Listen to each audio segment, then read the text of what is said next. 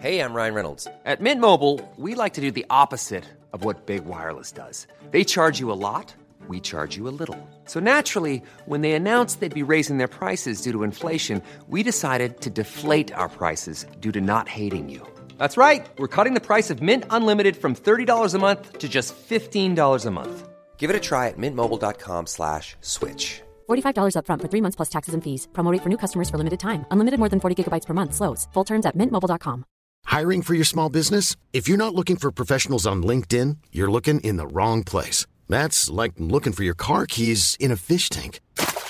LinkedIn helps you hire professionals you can't find anywhere else, even those who aren't actively searching for a new job but might be open to the perfect role. In a given month, over 70% of LinkedIn users don't even visit other leading job sites. So start looking in the right place. With LinkedIn, you can hire professionals like a professional. Post your free job on linkedin.com slash people today.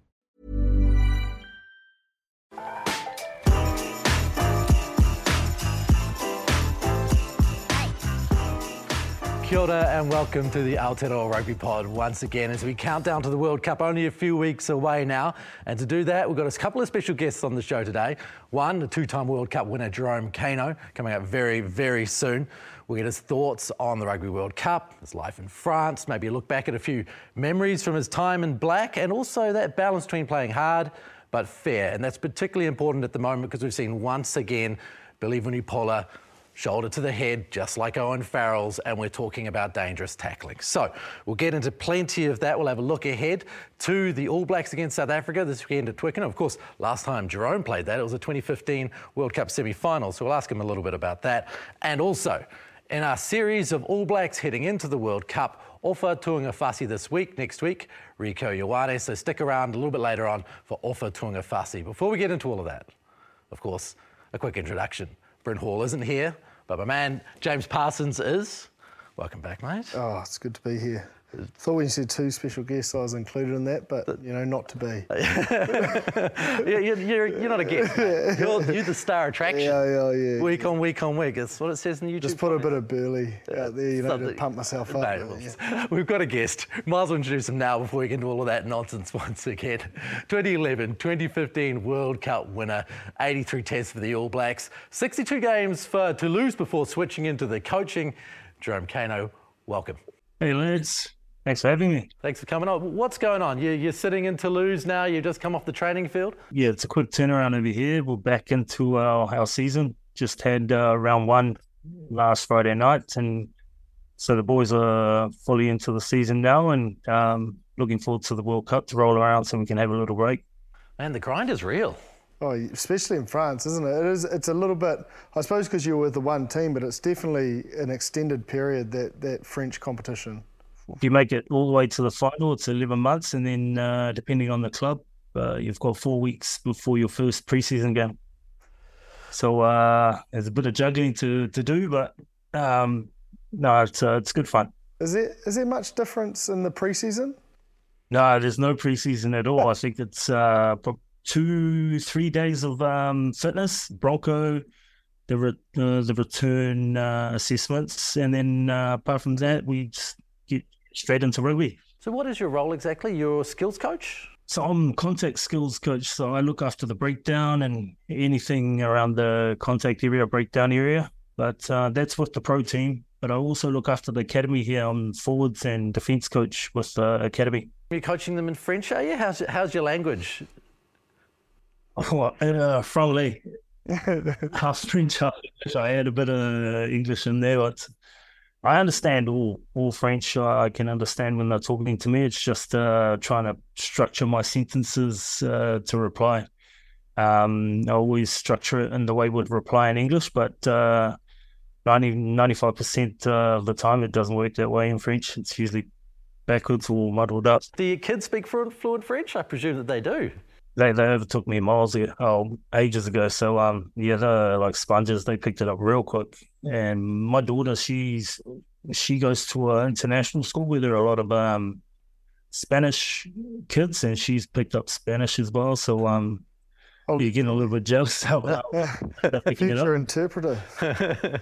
uh, Jim, you speak a couple of languages, English and oh, code. You speak a lot of code. Yeah, yeah, a lot of code, a lot of code. I, I and getting back onto the code loms, um, the coachability of the, the French players. I know the young guys will probably be thirsty, but in terms of that pro level, um, I'm sure there's probably still some around that you played with, but having the stature you do in the game, they must sort of gravitate you around that contact area to, to better themselves. Whenever you spoke about what we did in New Zealand or what the school system was like there, everyone just shut up and just listen.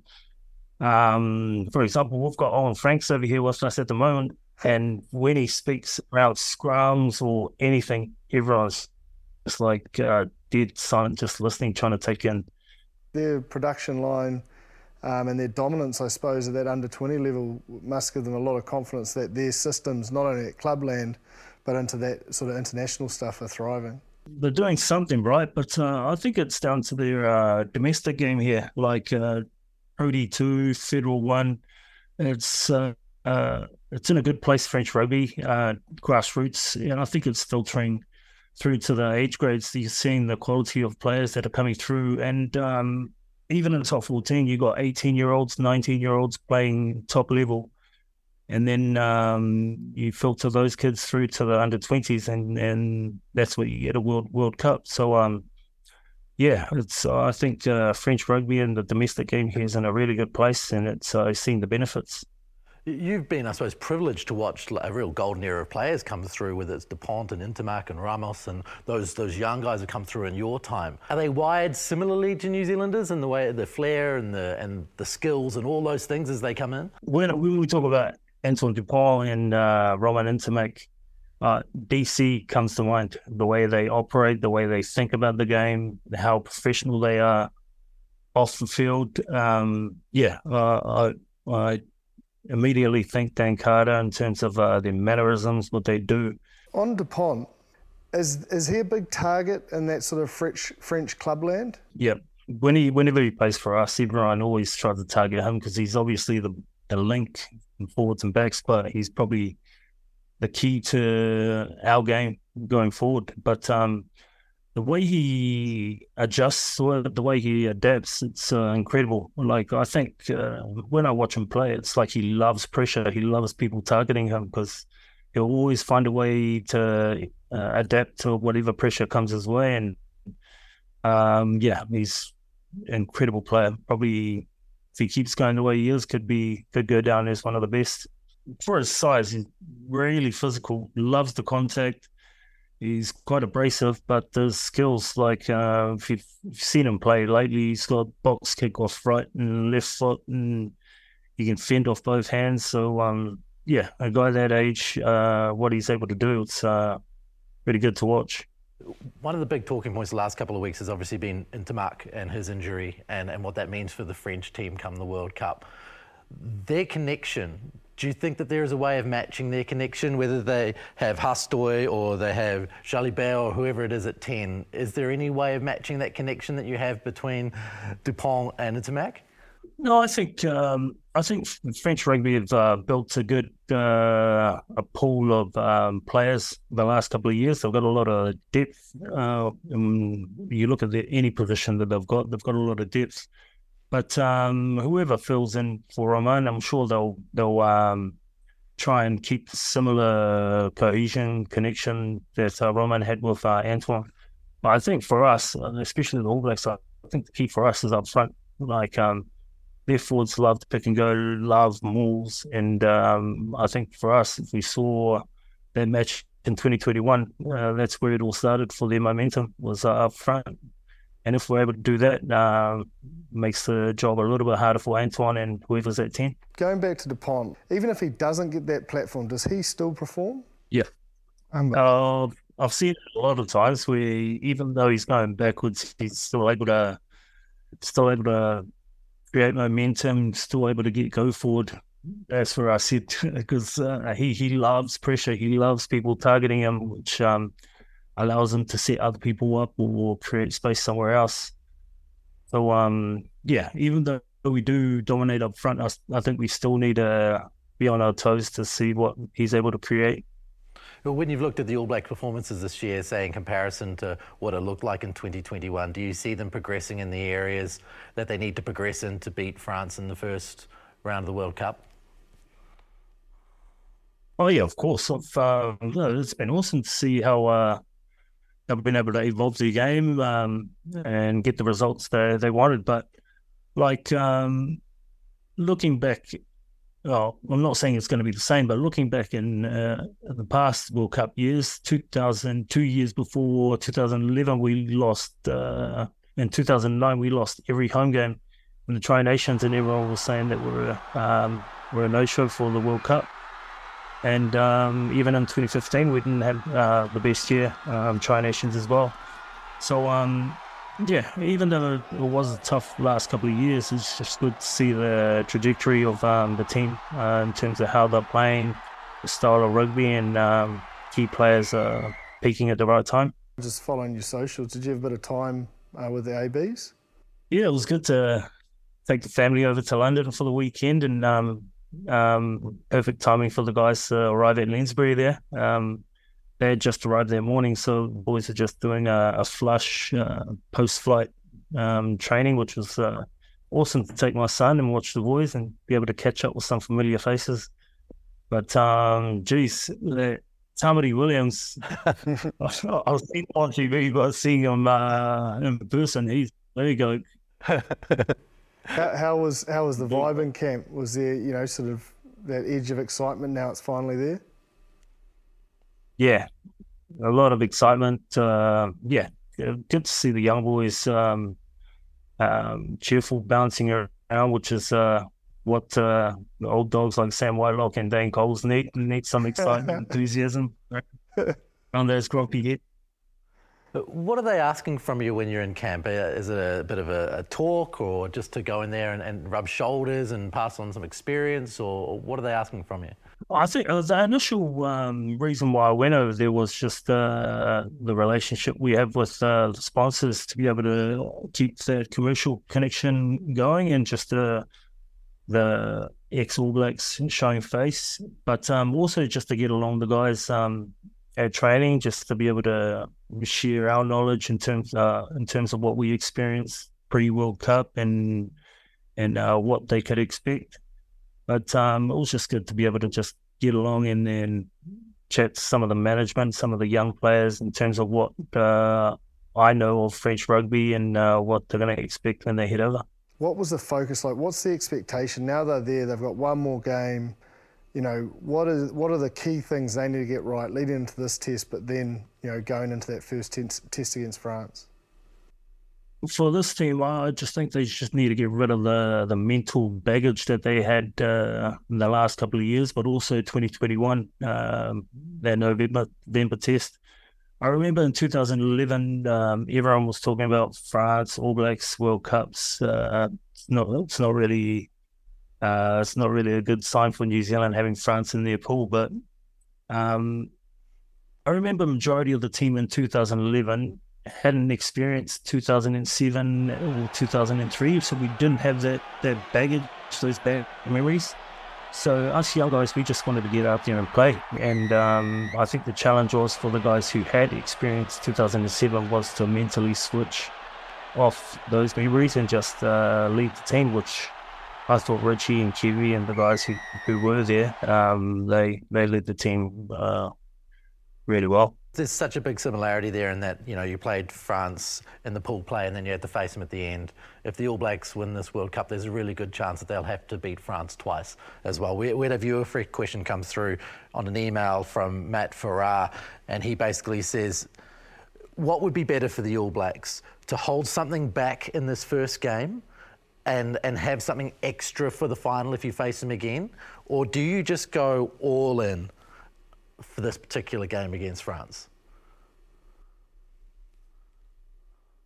I think you go all in because it doesn't get any easier. Um, if you if you do qualify first or second, uh, you're either going to face South Africa or Ireland. So uh, I think you go all in, gain confidence throughout the all, all phases, and um, and then just throw everything in the kitchen sink when you get to the final phases. But I think um, that first game is going to set the tone for the rest of the uh, the World Cup. from a strategy point of view, if you don't go all in, you're sort of not backing yourself to innovate throughout the tournament. I don't think you can keep the same game plan through the tournament. So the big thing for me is you go all in and then you watch them like a hawk, nail your stuff week to week, but sort of be proactive as that coaching management group to know where that game needs to get to so that they can implement it, you know, quickly to best you know take control of the situation further down the track. And Ian Foster has been all in for the key games this year, hasn't he? It's been that way. Yeah, absolutely. And I think guys like Joe Schmidt just play such a big role, man. Like he has got such a creative mind when it comes to you know innovating and, and pushing beyond those limitations, so to speak, in short spaces of time. And you know, Jerome sort of alluded to it. There's a lot of experience in there, so that over a number of years they've learned how to absorb and change relatively fast. So the main thing will be is them being able to articulate enough for the younger guys if if they're needed. Mm. Jerome, one of the key things going into this tournament was that Shannon Frizzell did such an amazing job at six. And people were saying, you know, this is the, the next coming of Jerome Kaino and all sorts of things like that. uh, short of embarrassing you, um, he's out for a few weeks. Where do you see that position sitting for the All Blacks through the first three weeks or so of, of the Rugby World Cup? It's a tricky one. We got some uh, we got some good young young guys uh, that can slot in there. But um, you know, going back on Shannon, he's been incredible the last couple of years, and it's been good to be able to uh, see him um, hit his stride. But little little hurdle with his little injury, but uh, looking forward to seeing when he can get back. But yeah, I, I wouldn't mind seeing um, um, Scott Barrett try try six and uh, let the two old heads uh, lock in in the second row. But um, saying that, we've got the two young um, loose forwards from the Chiefs there who um, can start in and do the job as well, which is um, exciting. I think that physicality is going to be massive. And if you look at the squad in terms of going into the World Cup, not so much this week because guys will have to drop back out. Um, but if you look at uh, Luke Jacobson, probably, you know, he is called concrete shoulders for a reason, and that physicality is going to be massive. I do think there's an option to play Tupou Vaa'i there, but I think he'd be better suited on the bench because obviously Brodie's got to get through his injury, so, you know, Sam and Scott are going to have to do the business there. And I think you, are risking too much because he hasn't had a lot of international minutes. That mm. if he has to play the full 80 and then move into lock, you know, that's not quite um, a good suit an out there theory would be Dalton. I mean, Jerome, you can probably talk to this. His ability to cover six as a, as a power athlete. Yeah, I think Dalton can cover all three eight, seven, six, which uh, gives the selectors a bit of flexibility in terms of where they, they want Sam and um, and Ardie. But um, yeah, uh, Luke Jacobson, uh, he definitely has uh, concrete shoulders. I've run in one of my last games for the Blues games, the Chiefs. I ran into one of his shoulders, and uh, that was a big mistake. but uh, I'd like to see him as well. Um, uh, really happy for him to make the squad after a few injuries the last couple of years, and um, no, I'd love to see him have a go there too. I think one of the best things as well on on Frizzell's development is he was forced into lock for the Highlanders, and he's become a real weapon at line-out time. Like I've harped on for years that you really, as a hooker, you really want your six to be a line-out option and it, it just opens things up for the locks. And if it doesn't open things up, then you know your six is going to get the ball. Now there's a big focus that you know guys like Luke Dalton, if they are to slip into this role, you know Shannon's taken some fantastic ball um, at the back of the lineup, which creates such a fast level of play, which has been beneficial to the All Blacks game plan. So. Um, I still think that you know potentially maybe you factor that in and a Tupou may be the option. Mm. What I like about this weekend, Jerome, is that All Blacks Springboks is a test match. This isn't a warm up game. This is a test match because that's the only way that the All Blacks Springboks works, right? It's one of the best uh, test matches to play in when you're in All Black. It's the Springboks All Blacks test match. But um, yeah, I'm sure they've got things that they want to try and want to keep back. But in terms of uh, how they want to play in the World Cup, physicality, like to Bassett, um, that's a non-negotiable, and I'm sure the boys will head out there and, um, and dig in. On the Springboks, man, that's a hell of a comeback game from Siya Kolisi for that amount of time out. He, I don't know, he just didn't really look like he was out for as long as, as you'd expect. Yeah, I was. Uh, we were talking about this the other day that um, normally knee injuries take about five to six months unless your name's Siya Kolisi Yeah, or Anthony yeah. Zalonch. yeah. There's, um, But yeah, it's dude, you're going to recover real fast. It's a World Cup year just to get back. But the way he played, it didn't even look like he had injury. It's uh, incredible. I think that's a massive cog for the Springboks. Like they've had a little bit of an up and down start to this this year, which, as we know, doesn't really matter much when it comes to World Cups, because teams have you know done it for years and, and come out better for it. But he is he's almost like their mojo. Like if he's in there and he's firing. Um, you know, Springboks fans must be just ecstatic with the way he's come back. Jerome, one of the most interesting talking points of the last couple of weeks has been what's been going on with the judiciary, with the cards. Obviously, we had the Farrell incident last week. He got the red card. It was taken back by the judiciary. Now, World Rugby is going to go and have an appeal. And then straight off the back of that, we see Billy Vunipola get, you know, a very similar thing in a red card. It appears that the tackling technique in England isn't that great. It also, one of the interesting things about it was that Richie Mo'unga came out, Steven Luatua came out, Warren Gatland came out. People are feeling very free and easy to exercise their opinion on such matters, especially when you saw the double standard maybe with George Moala.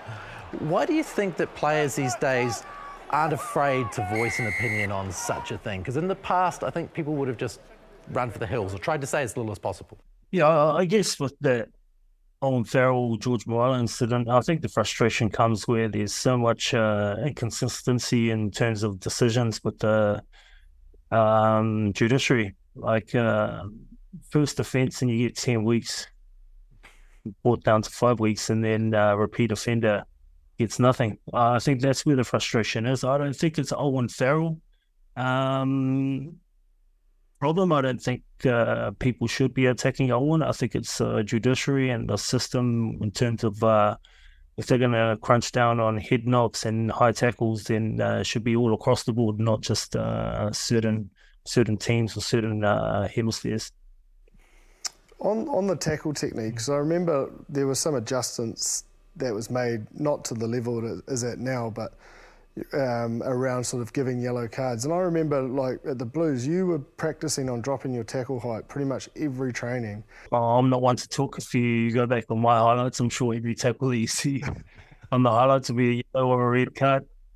But uh, yeah, you're right. It's, it's once you once you have a habit that you you stick to, it's really hard to change it. But I think uh, the problem lies in uh, people making the rules and people cramp, uh, clamping down on the rules. Are they going to rule um, all across the board or just certain certain teams? It definitely feels like a double standard. Walking that line between tough and fair, um, what do you teach your players about that? like aggression's always going to be a rugby. It's a contact sport, and guys are going to want to dominate the opposition. But I think uh, me here with the academy, I think technique comes first, and you can always make a good tackle uh, going low or hitting around the waist. It doesn't always have to uh, be up and around the chest or the shoulder area. So um, yeah, I think there's a fine line between uh, being dominant being aggressive and um, uh, bending the rules. How do you walk that line as an international team in, in a Rugby World Cup arena? Like, you do, you do you have to become ultra conservative? No, but I think I think you have to, um, you know, in terms of the build-up and controlling that sort of fire in the belly but cool upstairs mindset. Um, if I use Lockie Swinton as an example, and it's not, I'm not trying to make about individuals, but when he first came in, it was that Bleeders low, and he just wanted to make his presence felt. You know, Dave Rennie obviously loves that physical collision, and he just got it so wrong off the first kickoff. You know, so it's about like sort of like Jerome says, like everyone can have that aggression. Like you do not become a professional rugby player at any level without wanting to, you know, assert yourself, uh, um, especially if you're in the forwards um, in that in that dominating situation. But nowadays, man, you become a liability to be picked, let alone be contracted on good money if you don't make that adjustment. So I think you can have both, but as I've stressed last week, and as I sort of just said Jerome, there, it takes a big commitment to change that that mm. you know tackle technique, and there needs to be some sort of expectation that's not going to happen overnight. The professionals that we're talking about, they're not amateurs, so um, um, yeah, if you're going to get paid, you got to work to to change it. And I think environments change. Like that used to be celebrated because it was allowed, mm. so you were you were built up by it. But now, I like if a teammate just keeps getting red carded and yellow carded, you, you're actually going to be like, mate, this is terrible. Like, this isn't working for us. Like, so the environment won't actually allow it either. Like, mm. so there is because it's all changed in terms of what's expected and what's loved. If you get it wrong in any of these teams, man, you, you'll find yourself left out in the cold pretty quickly. Mm.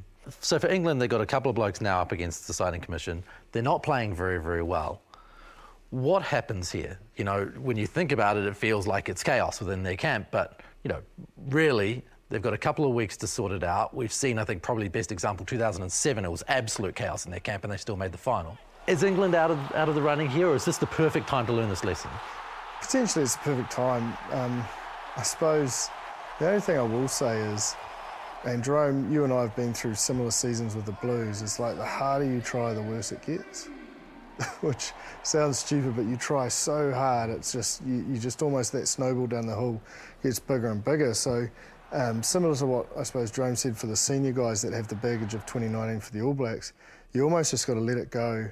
Um, and you know make sure you prepare as best as possible. But if you go in second guessing yourself and your tackle technique, you'll get physically dominated and you'll lose the test anyway. So you might as well um, you know, go on with a clear head and, and, give yourself the best opportunity. I think we know they've got the skill set, but if they keep losing key players um, to judiciary, that they're probably not going to be a, ch- a, chance. No, I think England's going to be a force. Um, if you look at the class that they've left out of their squad, um, they've definitely got the depth to be able to fill in uh, and and have a World Cup, uh, world class uh, World Cup squad. So um, no, I, I know a lot of uh, guys in that um, that set up that team, and I'm sure um, come World Cup time they'll be they'll be where they want to be. But um, like uh, for me, oh, I'm not too sure if it's right or not, but I don't really pay too much attention in terms of form of teams before the World Cup because you see teams turn up to the World Cup and uh, they're on.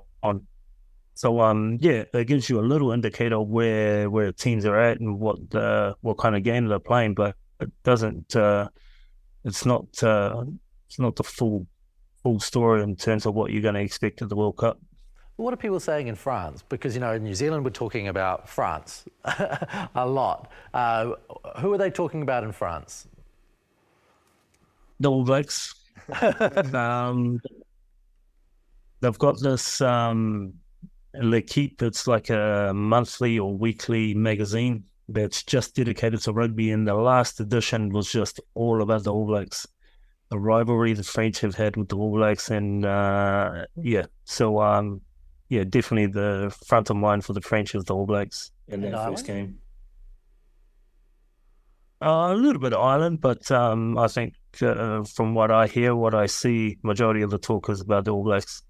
You have to think because they're in the pool it mm. would be a big fixation. Yep. And, and just, you know, 2011, last time they were in a pool together, you know, like there's just so many storylines and angles that you can go down. Mm. Um, so, yeah, I think that, you know, both of us are excited about it, but also both as fans nervous because it literally could go either way. Yeah, yeah, yeah.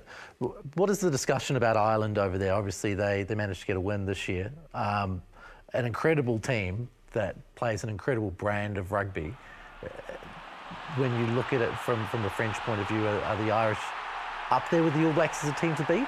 I think the French's first focus is the All Blacks, but definitely um, from where I sit, the Irish are definitely as, as dangerous as the French to the All Blacks. Um, the team, the, the brand of rugby. Hiring for your small business? If you're not looking for professionals on LinkedIn, you're looking in the wrong place. That's like looking for your car keys in a fish tank. LinkedIn helps you hire professionals you can't find anywhere else, even those who aren't actively searching for a new job but might be open to the perfect role. In a given month, over 70% of LinkedIn users don't even visit other leading job sites. So start looking in the right place. With LinkedIn, you can hire professionals like a professional. Post your free job on linkedin.com slash people today. Everyone knows therapy is great for solving problems, but getting therapy has its own problems too, like finding the right therapist, fitting into their schedule, and of course, the cost. Well, BetterHelp can solve those problems. It's totally online and built around your schedule. It's surprisingly affordable too. Connect with a credentialed therapist by phone, video, or online chat, all from the comfort of your home. Visit betterhelp.com to learn more and save 10% on your first month.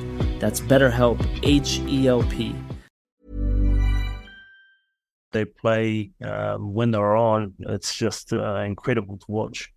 So, um, yeah, I think um, front of mind for the French is uh, the All Blacks, but definitely I'm sure they'll be keeping an eye on what um, what Ireland are doing, and I'm sure the All Blacks are doing the same. What did you think Ireland did really well to beat France um, this year? And, and maybe is that something that the All Blacks can mimic?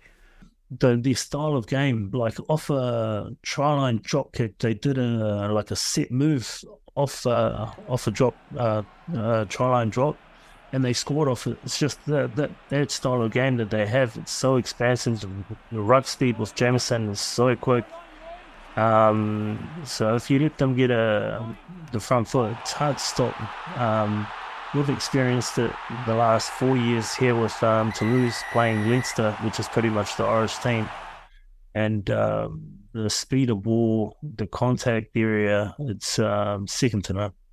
I think the importance of Sexton to be out there, though, like we talk about Joe Schmidt and how he's an innovator. They got on like a house on fire when you know they were coaching and playing. Um, so their innovation, like Jerome says, like the, he's almost thought of every what if possible. How do they get themselves out of certain situations? So um, he's a key cog, I think, to be on the field if Ireland are going to go all the way. Mm. But Burn on the weekend. Yeah, I think he. I think he's key. Um, Sexton's key because uh, you watch the Champions Cup final. There was no Sexton, and under pressure, um, they let a 17 point lead go. And um, under pressure, you want uh, your best players playing when the pressure comes on. And you saw the Leinster game plan um, unravel um, when the pressure came on from La Rochelle. So um, I'm sure the French will be keeping an eye on what how that game panned out and how what they can do to to capitalise on. Of course, there's the South Africans as well. Both Ireland and South Africa are, are the possible, I suppose, quarterfinalists to, to, face France and New Zealand. Last time you played South Africa in Twickenham, 2015, um, must have been a superb memory. I, have chatted with a bunch of people in the lead up to this World Cup about a bunch of All Blacks as we try to make different content for Sky Sport. And there are two memories that come up when they talk about you. It's one, the, the 2015 try um, against South Africa. The other one is the Digby Ioane tackle, which is at legendary status. um, Superman status. Uh, maybe we start with that try because you had quite a lot of work to do. Can you talk to us through your memories of it and how it played out? I remember probably about three weeks before the World Cup, we'd been we'd been um, practicing the like the pop over pass or the bridge pass because uh, we knew South Africans like to shoot. Um, they like to shoot them from the wings, and uh, it was crazy how it panned out because Richie had been in that same position at training, and he kept throwing these pop balls, and we were like, "That's going to be a hospital pass." and he popped it. I jumped, and Noel was in front of me, and I just uh, had to put the foot down, and I was lucky enough to get it. But um, it was crazy how um, you set things up in training and it works exactly how uh, you trained it. Yeah, totally, because it was a hospital pass too, because you had to reach it up here on the run. I'm just lucky uh, Lou Diego wasn't uh, 10 meters, uh, 10 meters in front of you, smoked me. you threw that left hand fend. Is that what you did in training too? No, I'd, uh, at training, I never get training tries, and let alone in the games. But uh, I was just lucky that um, it all panned out that way for me. What is the what's the rule with training tries? You know, don't, you don't want to be known as a training try specialist because normally yeah. it means you never ever contribute in games. Especially if you're a dirty dirty. If you're not playing much and then you start carving up when it's two hand touch or shoulders on, it's not full contact it's uh, people blow up like within seconds and it's full contact. Yeah. It's just like you get hunted down. Are there any in particular candidates that you can remember who were shockers at it? Not really at, at Super or yeah. All Black level. but down at Harbour. Maybe I was it. That's You, what- it's you. Yeah. I definitely know a couple at Harbour, that's for sure. The only one that used to carve up in training, but I couldn't say anything because he would carve up in the game was Rieko Ioane. He'd just make like silly a tra- It's true. I'd just let him go because he, he backs it up. Yeah, yeah, and we've in fact got Rieko Ioane on the show next week, so make sure you stay tuned for that interview with Rieko next week. Now let's talk about the 2011 semi-final. Uh, The tackle on Ioane. Now Ioane had just beaten like four guys. He just shrugged them off. He was scoring. and he was scoring. His head was down. He was carrying three blokes, and it was like this is try time. What happened at that point when you got your arms on him? Man, I don't know. It just just happened the way it did. I, I didn't plan for it to happen that way, but I was just lucky that uh, Izzy and Kiwi were able to slow him down a little bit for me to be able to anchor the foot and um, stop him. But um, geez, it's not anything that I'll trade or even think about doing. It just uh, uh, just panned out that way. It's uh, it's crazy. And do people bring it up all the time to you? Yeah, yeah. They always ask me what what you thinking. Do you trade it? What do you what do you do? What do you bench press? I'm like, man, I'm not the strongest for the gym. It's just uh, it's just uh, how it panned out. It's, yeah, I couldn't tell you how it happened. you, you and Kiwi though were synonymous for it at Super Rugby level as well. Like there's a number of times that Kiwi's just going really low, and then you just come and absolutely maul them. And Kiwi, Kiwi just his body height, his abil- ability to get low and keep his legs driving. Like so many times, it would be like defender of the of the week video clip, and it would be Kiwi and um, Loms just absolutely destroying some poor bugger. Are there any moments from your career on top of that that you, that you remember as fondly of those or, or more, from whether they be personal or, or team wise? I'd have to say the 2015 quarterfinal. Um, That springs to mind in terms of um, uh, being with the guys that um, were part of uh, 2007 on that same field. Uh, and during that week, uh, that, that 2007 game kept uh, being repeated on TV and stuff over there. So, um, yeah, for us, it was a bit of a let's uh, let's settle the score on this field um, for these boys. So it was, it was awesome for us to put that performance out as a team. And I think if you constantly saw it, it's just a constant challenge to you. And, and you know, as Jerome says, everyone's got their own little motivators as to why they wanted to do it. But the more you see it, the more you, you're connected to that, and it, that, you know that connects you to the motivation for the day. And if you look at that game, it was just, phew, it was 23 men possessed. It was a demolition.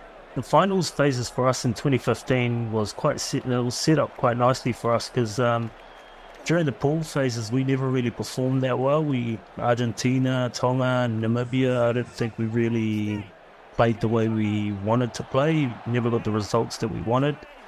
So um, when we got to the quarter final, we still hadn't put out a really solid performance. So I think it was um, it was it was that that week that DC and uh, Richie really led the team in terms of um, how we wanted to play and the mindset. And uh, you saw those two; they were they're the ones leading the charge. And um, yeah, and DC just followed us form onto the semi and the final. It was incredible. I remember hearing a story about that Argentina game. I'd love to hear if it's true that you guys got caught in traffic and and the traffic stuffed you up a bit. Yeah. Oh, honestly, oh, I was a shambles in my head. I was like, not my pre-game uh, routines out the window. Not going to be able to uh, warm up properly. But uh, yeah, there was a bit of traffic around coming from the Lensbury to Wembley. It was, uh, yeah, there was everyone, all block roads everywhere. Um, but yeah, we were able to get there and um, uh, get the game going. Was it touch and go literally to make it to kick off, or what was it? You, usually you're only got 45 minutes before you have to actually get out and do your individual warm up. But I think it was just in 10 minutes and then get your kid on and out. Professional sports people are funny. Like they do like their routine.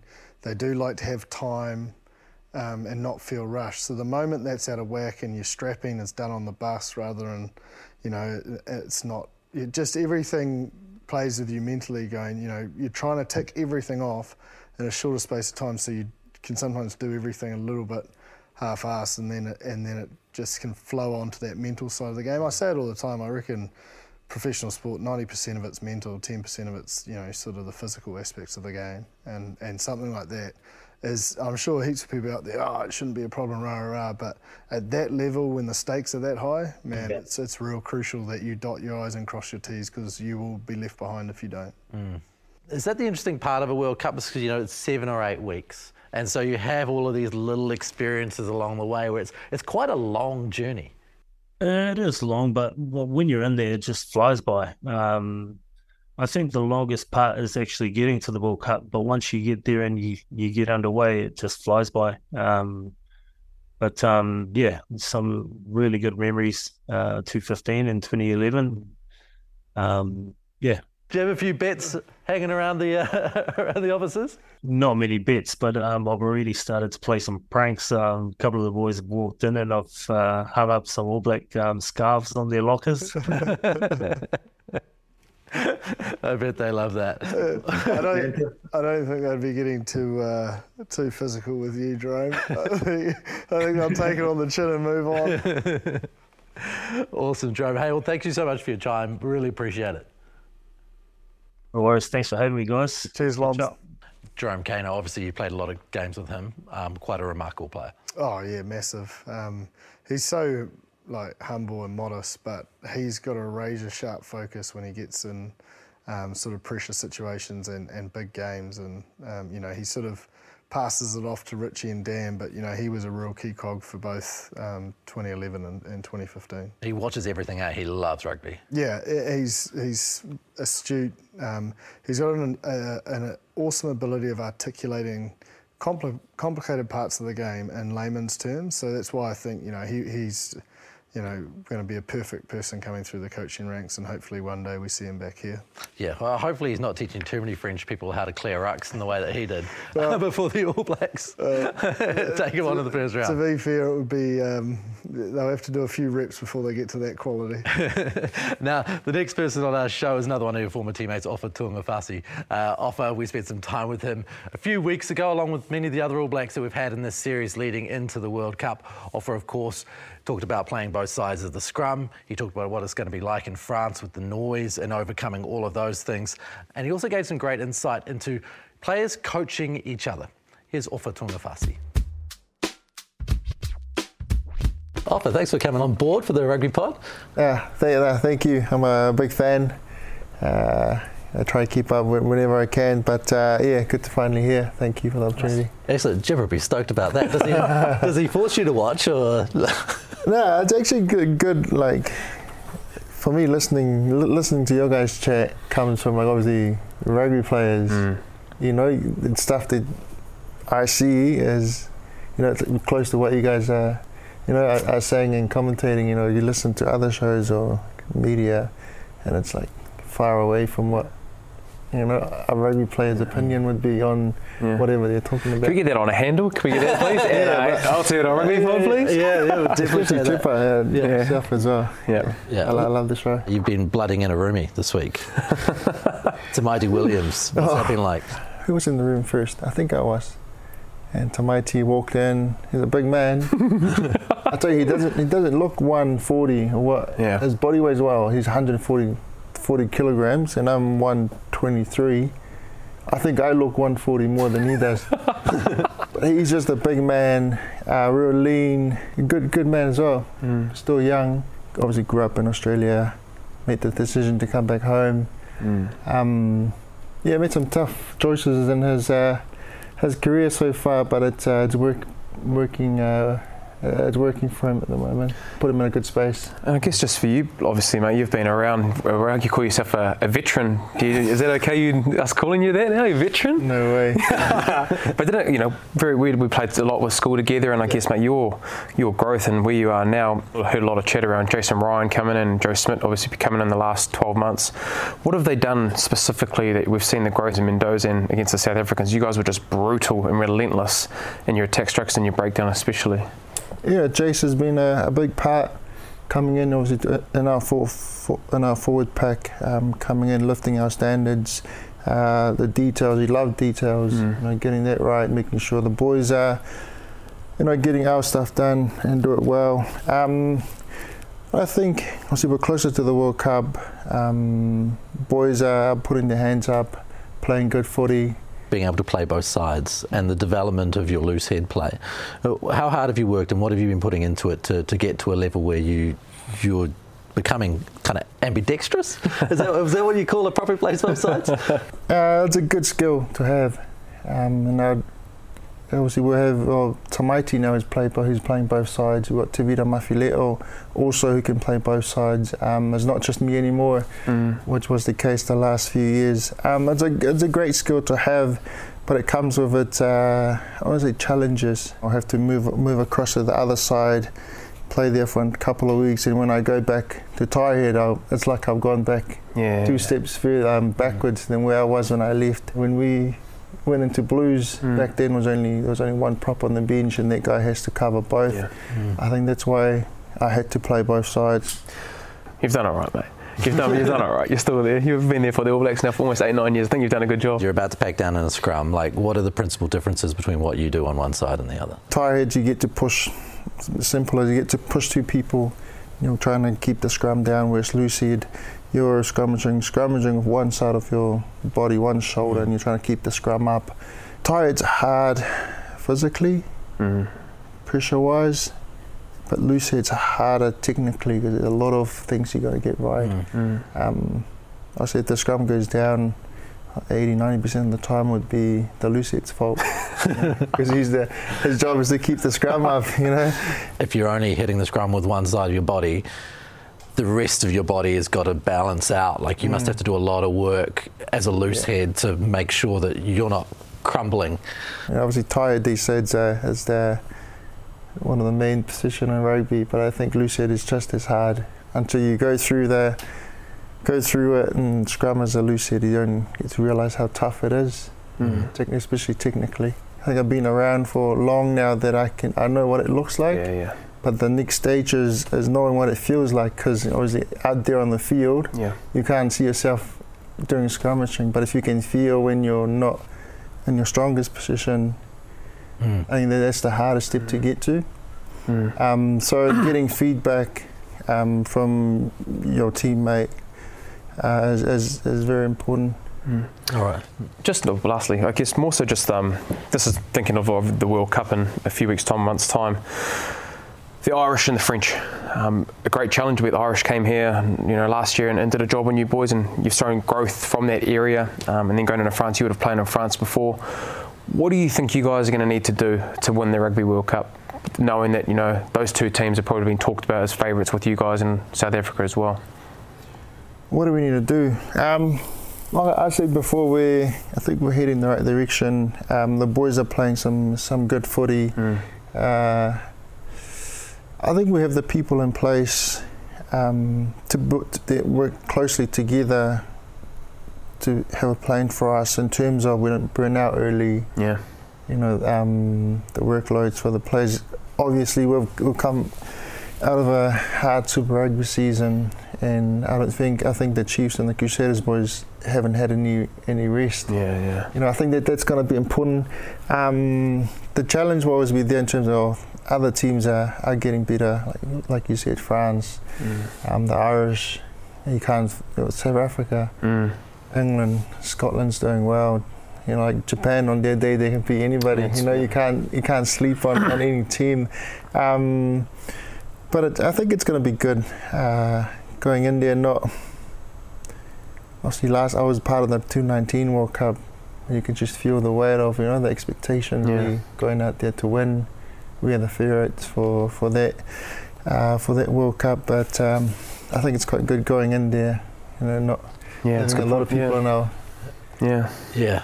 Yeah, obviously you got your own expectations, which are probably the same, right? But yeah. that, that other the external conversation is a different one. Mm. Yeah, yeah, that's interesting. The World Cup, France, you've done a bit of time there. Um, what are your favourite aspects about going to France? Anything in particular you like to do while you're over there? Uh, I just love the crowd. Yeah. honest, uh, it's hard of going. It's hard going away for footy because you know you're just so focused. You get one day off a week where you're trying to get your body right, mm. you know, get some homework done. So you end up, you know, resting, but you don't get out and, and explore and get to see the country. But uh, Yeah, for me, I love, I love the fan. I love the fans. Mm. Um, it's just a, a, different level from, from here, from New Zealand. Uh, the stadium's packed. It's mm. loud. People. It's almost like a football mm. football crowd. You know, you see on TV. Um, like you know that first game against France. Mm. Imagine that stadium, that crowd will be. We have been in some hostile. Over I can imagine Ellis Park is really hostile. But you're talking to a lot of the guys. Um, the French are different. It's always loud. How do you guys prepare for that and knowing you know you know if they get off to a really good start, you're not going to be able to hear yourselves? So you guys obviously have plans in place to be able to try and nullify that noise. If you're on the sideline, it's kind of hard to block out the noise. Mm. But if you're in there playing, uh, that, that's for me. Mm.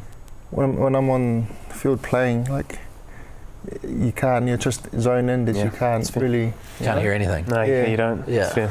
yeah. Yeah. Maybe if they score a try, then you actually yeah, hear it. Yeah, when, hear well, obviously when the whistle goes, you, yeah. and then you, you know, like not so tunnel vision, you kind of look up, you get to see everything, yeah. then you hear. Yeah. But running out there, your eyes is on the ball, you can't see. So. Mm. That's a good point, yeah. Yeah. Yeah. Eyes on the prize. Awesome. Well, hopefully the prize is a big one. Mm. Um, you guys come back with the World Cup. Thank you very much for joining us. Uh, thank you. Really appreciate it. Good, bro. Thanks, off. Ofa Tu'ungafasi, there's some good insight, especially enjoy the insight into, you know, playing both sides of the scrum and how difficult and how much of a challenge that is to be able to do it and the balance your body has to take to get it done. Oh, massive. I mean, your core plays such an important role in that and, and locking you up and, and giving that stability um, as well as your bind. And Ofa's really coming into his own at loosehead. I think that statement he made with Newell um, and Taukei'aho in Dunedin um, really reminded me of us looking at having a, our own form of a bomb squad like South Africa. Mm. we will probably see a bomb squad to some degree this weekend. I'd say both teams both teams. bomb squad. New Zealand versus South Africa at Twickenham. It's a huge test match. Um, it's a great way to set up yourself to take on the French. Yeah, there is something riding on it, but they can chance their arm a little bit and try a, few new things, I'd say. And like Jerome sort of touched on, is you got to go all in. Mm. There's no there's no holding back, and back yourself, and the coaching group needs to back itself that it can innovate and evolve. Um, but I think it's a big confidence piece. Like the All Blacks, and you've heard it. You know, Sam Cane sort of come out and said, you know, this has been a more enjoyable year, able to be on the field more, but also, you know, every leader is performing and playing well. Um, so there's a great buzz and hum. So, you know, win, lose or draw, they want to still have that buzz and hum and belief um, that, you know, they can go um, to the World Cup. And if you use South Africa as um, champions in 2019, you know, they, they sort of got dominated by the All Blacks in pool play and, and still went on to win. So it's not as drastic. Like, people don't need to be so um, I suppose, stressed if it mm. if the result doesn't fall our way. It is really hard not to get caught in the week by week result stuff, isn't it? Yeah, and I think it is with All Blacks, and, and that's the beauty of it. That's our superpower, is we expect to win every week, and, and that pressure and expectation is a great thing for the jersey. Don't get me wrong, um, but it, this will not dictate whether we win the World Cup or not. Either way, if we thrash South Africa, it's not a big statement that it's ours to lose, if, if that makes sense. Cool. Let's have a look at the games to come this weekend. New Zealand versus South Africa. What are you seeing happening here? Yeah, I think the All Blacks will win. Um, I, I, do think there's a good um, positive balance. Um, one day I'll pick against them, I promise. um, might need to be an All Black trial. Um, but I, I, just think they're in a good spot. I think South Africa are dangerous, though, from what I saw against Wales, or Wales are concerning one or, one or the other, but I do think that Siya Kolisi piece is huge, so it will be a little bit closer. And they're going to have to earn it. Like Springboks will not let them dominate physically like they did for 20 minutes in Mount. She will be a doozy in that first 20. Yeah, yeah. There's a couple of other interesting games this weekend. I think particularly for me, the England-Fiji game. We saw the way that they played on the weekend. That's the Fijians against France.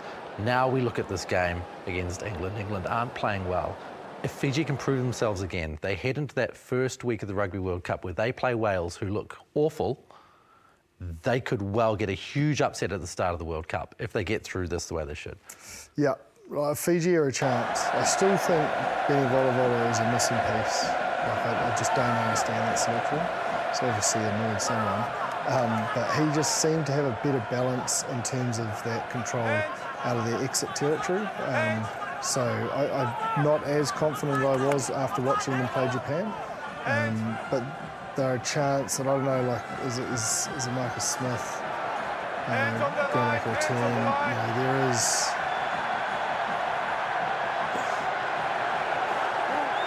oh, I just don't know. Like, I don't know where England are at. Hmm. It's very confusing, and, and, because every time they've played, it's been a red card. So they've never given themselves an opportunity to win. I think if they can keep 15 on the field, um, obviously a home game, then, then they should probably come away with it. Yeah, let's run through the next few quite quickly. Scotland, Georgia. Uh, come on, mate, quickly. Come on, Jimmy, stop on, you talking. Can do it. You can do it quickly. It. You can do it. Um, Scotland. Scotland, Italy, Japan. Italy. Uh, Spain, Argentina seems pretty obvious. Yeah. yeah um, Ireland, Samoa. Ireland. The last one, France versus Australia. France. That's a really interesting game, though. It is. it, it is. Um, for Australia, more so than the French. The French have sort of you know had their up and down play, and um, I feel like their squad's in a good place, uh, no matter this result.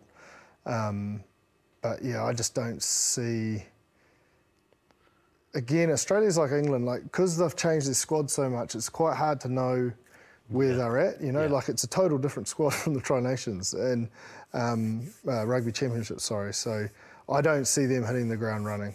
I think France will, will be too good for them. Just Eddie Jones was funny again this week. Oh, just giving the journos a serve. Oh, I, I, need a shower from all your negativity.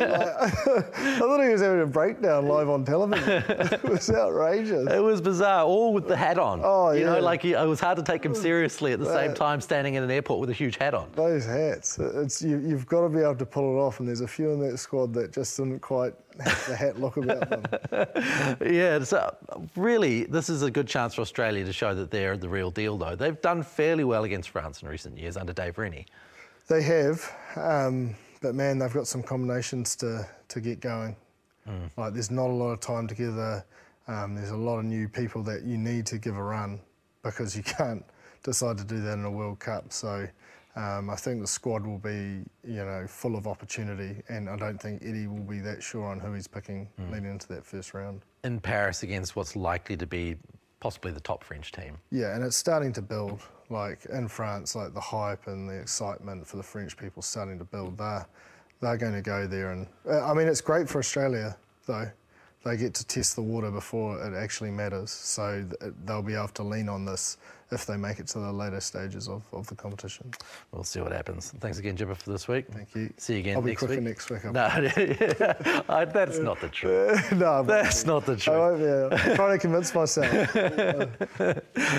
awesome as usual, and we'll see Bryn back next week as well on the Aotearoa Rugby Pod. So we'll catch you again then. Thank you to Ofa Tu'ungafasi. Thank you to Jerome. And thank you for watching, listening, however you take in the podcast, uh, whether it's an audio pod, whether it's on YouTube, on Sky Sport, or whether you catch us on rugbypass.com. Thank you very much for tuning in. Make sure you send us through some questions on the email, Aotearoa Rugby Pod at sky.co.nz, or send them through in the YouTube comments section. There's always a few there. It went absolutely nuts over the Owen Farrell incident, so thank you very much for engaging with us. Thanks once again for joining us on the Aotearoa Rugby Pod. Matewa.